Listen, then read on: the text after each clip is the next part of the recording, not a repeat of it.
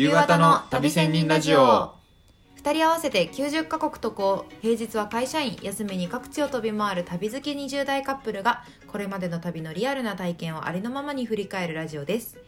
はい。はい。じゃあ今日は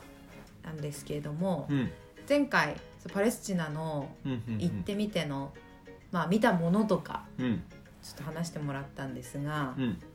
なんか改めての感想というかう、んもうちょっと深く聞いていきたいなと思ったので、はいはいはいはい、ちょっとそんな感じで進めていきたいと思います。はいそうだね。うん。まあ、まずは気になるのは、うん。そのそもそものパレスチナってそんななんか旅行で行くところじゃないうん。じゃんうんうん。でなんで行こうと思ったのかみたいなところうん。気になるんだけど。そうだね。やっぱ観光するみたいなところではあんまりないうん。から、あの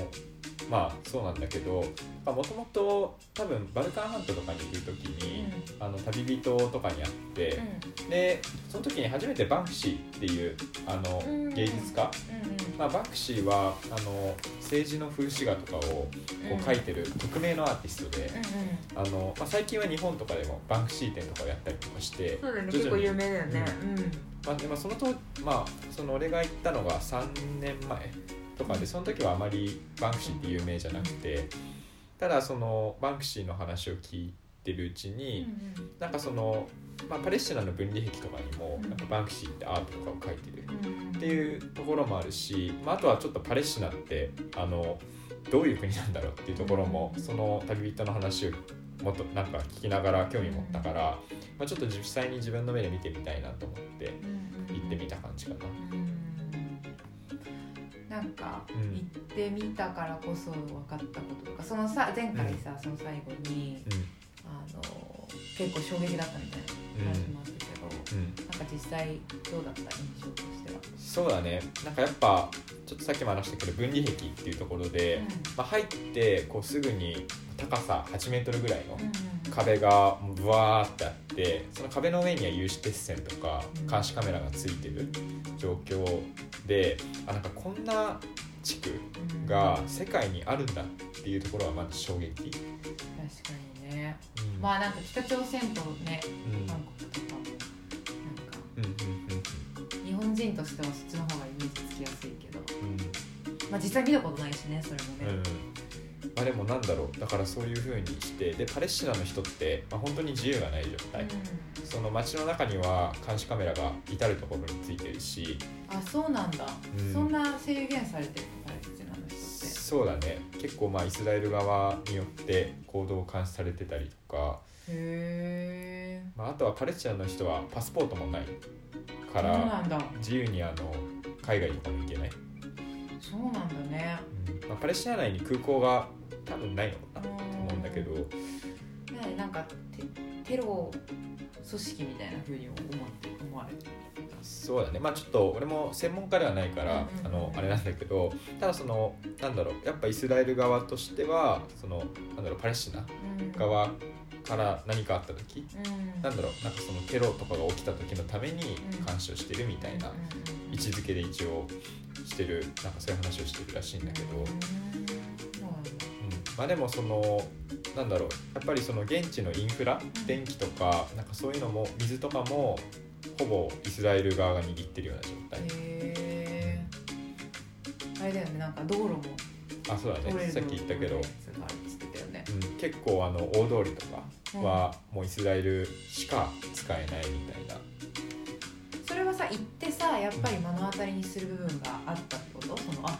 結構制限されてるんだなとかイスラエルにすごいこう来られてるんだなみたいな。それは半分は自分で見て、うん。半分はそのこの間のバンクシーのザ・ウォールド・オフ・ホテルのうん。ミュージアムでなんか知った事実、ああ行ってねそこで、まあ、なぜかっていうとパレスチナについて取り上げてる博物館って、まあ、まずイスラエルにはないし、で、まあ、あの世界の他にちょっと、まあ、俺は知らないんだよね、今まで、まあ、70カ国ぐらい行ったけど、うんだからなんかそこはなんだろうパレスチナについて知れる貴重な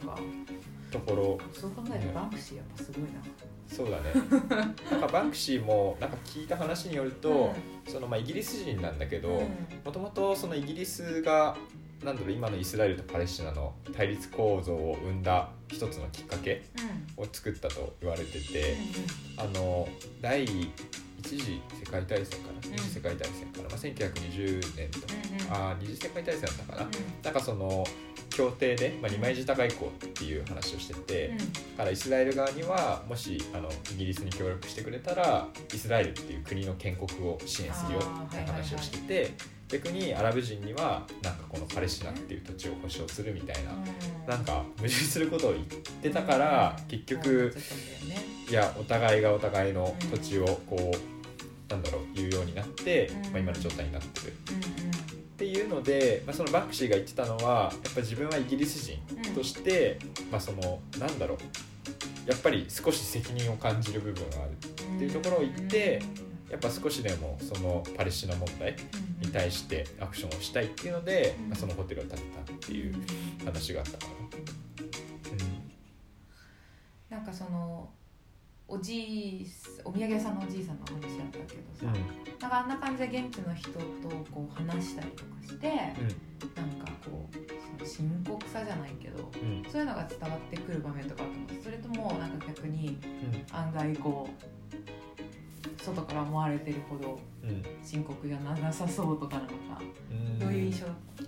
そうだね、まあ、その日帰りでそのエルサレムから行ってたから、そんなにじっくり知れたわけではないんだけど、うん、まあなんかやっぱ観光客とかもベツレヘムは比較的多いエリア、本当はもう少し内部とかまで行ければよかったんだけど、まあ、あまり時間がなくて。だからまあ比較的なんだろう観光客とか他の国の人には慣れてるのかなっていうのは思ったけどやっぱりそのなんだろうパレスチナについて知ってほしいっていうところはなんかこう話しかけたら結構言ってくれた部分があって、まあ、やっぱりその店に入ってどこから来たの？っていう話になって。なんで来たの？っていうところで、まあ、ちょっと見たいから来たっていうところで、まあ、いろんな話をしてくれたっていうのはあるけどね。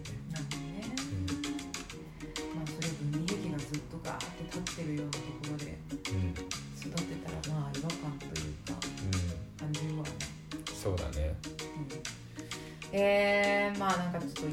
てみたいとすごい心から思うかちょっとあれだけど気になるね。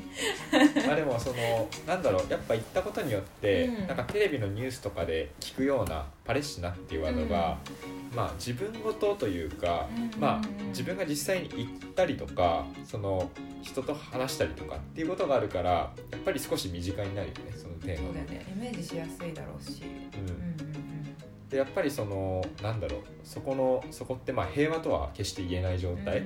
だし、うん、なんかこう世界はやっぱ平等じゃないなっていうところを感じて、うん、なんか日本とか比較的平和だけどさ、うん、そういうふうにまだ自由にこう過ごせないような状況の人たちもいるわけだから、やっぱなんかその辺はなんだろう行ってみて感じた部分かな。なんかあれだねイスラエル編ではさテルアビブすごいさ都会でさ、うん、かつまリゾートみたいな感じもあってみたいな、うん、なんかキラキラみたいな感じで喋ったけど、うん、なんかその反面こういうパレスチナとの関係とかもあって、うん、なんかいろいろな側面があって面白いね。そうだね、まあ、なんかパレスチナはその今自分が東京外国語大学出身だから、そのなんだろう先輩とかでもやっぱパレスチナに実際今勤務したりとか、うん、現地でいろんなサポートとかをしている人たちもいるんだけど、うん、うん、そうだね、うん、なんかやっぱそういう人たちの発信とかを見ても、ああ今こんな感じなんだっていうところを感じる部分あるか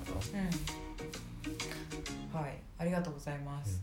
まあ、ちょっと今回は深刻なっていうか 割とシリアスなリアルなね、声をテーマになっちゃったけど、まあでもやっぱパレスチナとかについて実際に